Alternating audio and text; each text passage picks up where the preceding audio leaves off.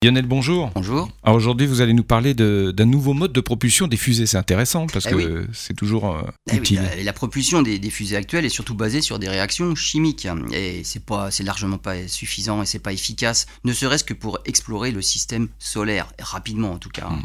Alors un professeur de, de l'université de Leiden aux Pays-Bas propose une toute nouvelle technique de propulsion basée à la fois sur des réactions de fusion nucléaire et sur des champs magnétiques et qui permettent de diriger le plasma pour assurer la propulsion et on parle de propulsion à fusion magnétique. Les réactions de fusion sont aussi utilisées comme source d'énergie hein, pour le vaisseau. Alors trouver un mode de propulsion bien meilleur que ce qu'on a actuellement, en fait c'est indispensable pour l'exploration spatiale. Outre le fait qu'il réduirait le temps des trajets, hein, il permettrait de se déplacer bien plus loin que ce qu'on fait actuellement. Depuis 50 ans, en fait, l'homme n'est pas allé plus loin que 400 km autour de la Terre dans la station spatiale internationale. Ouais, ouais. On n'a pas franchi cette barrière des 400 km. Une parenthèse, la fusion, c'est pas nucléaire, hein, c'est la fission nucléaire sur Terre et la fusion, donc c'est autre chose. hein. Voilà, donc euh, dans nos centrales nucléaires actuelles, c'est la fission nucléaire. Là, on parle bien de fusion nucléaire, On ce qui se passe au cœur du Soleil. Finalement, Ouais, les ça. atomes d'hydrogène fusionnent pour faire de l'hélium.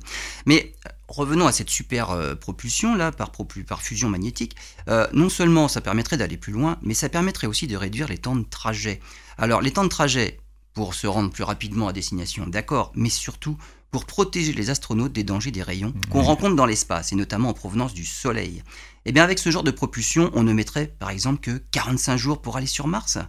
Dans les projets de colonisation de Mars actuellement, il faut compter entre 6 à 9 mois pour aller sur la planète rouge. Ah oui, donc ça réduit le délai, effectivement. Merci Lionel.